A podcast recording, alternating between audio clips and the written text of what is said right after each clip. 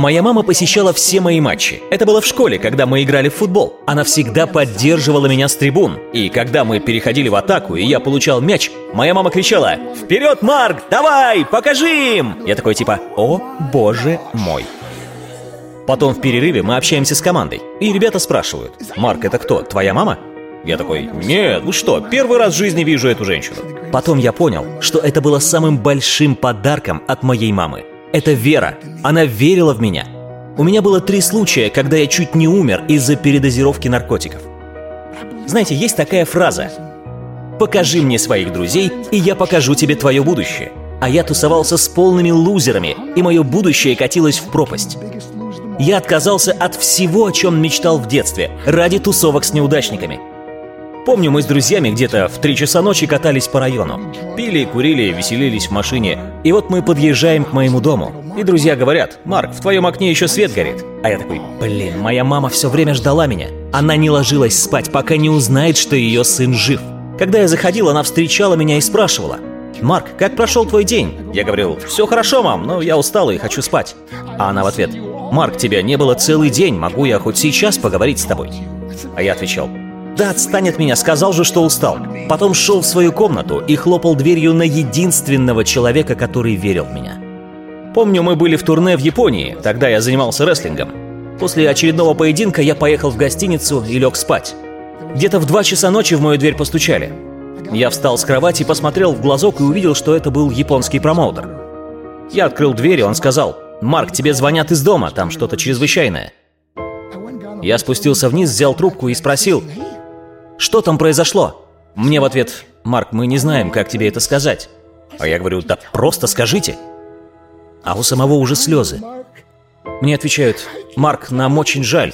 Я говорю, «Просто скажите это». И слышу в ответ, «Марк, твоя мама умерла». Я сразу же обронил телефон и весь в слезах выбежал на улицу. Там было абсолютно пусто. Ни машин, ни людей. Это было в Хиросиме, я стоял один посреди дороги.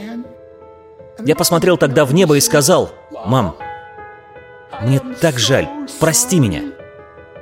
Когда я прилетел домой на похороны, я так нервничал, что даже не мог подойти к гробу.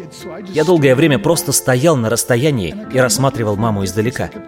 Я стоял и думал, «Мам, пожалуйста, проснись. Пожалуйста, вставай». Потом, когда я набрался смелости и подошел к ней, я как будто впервые увидел свою маму. Она была такая красивая, одета вся в белое. Она выглядела словно ангел.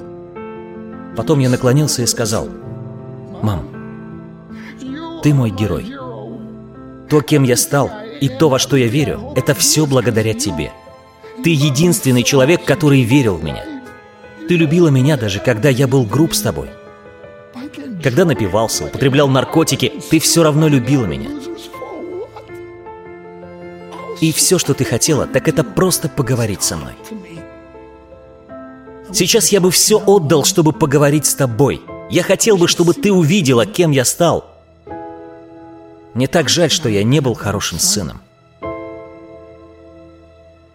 Знаете, все зависит от нашего выбора – если вы выберете сиюминутное удовольствие в плохой компании и вовремя не одумаетесь, вы угробите свою жизнь. Я здесь не для того, чтобы читать вам проповеди. Я здесь, чтобы сказать вам, что я прошел через это и чуть не угробил свою жизнь. Такой выбор приводит только к разбитым сердцам, разрушенным отношениям, разбитым мечтам и к смерти.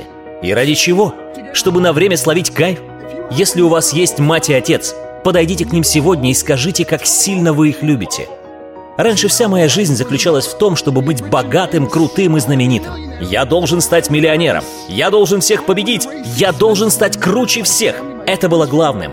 А мой брак и моя семья были на втором плане. И ради чего? Чтобы остаться одному в этом мире и никому не нужным? Хорошо, что я понял, что действительно важно в этой жизни. Хорошо, что я осознал, какой это величайший дар – иметь семью.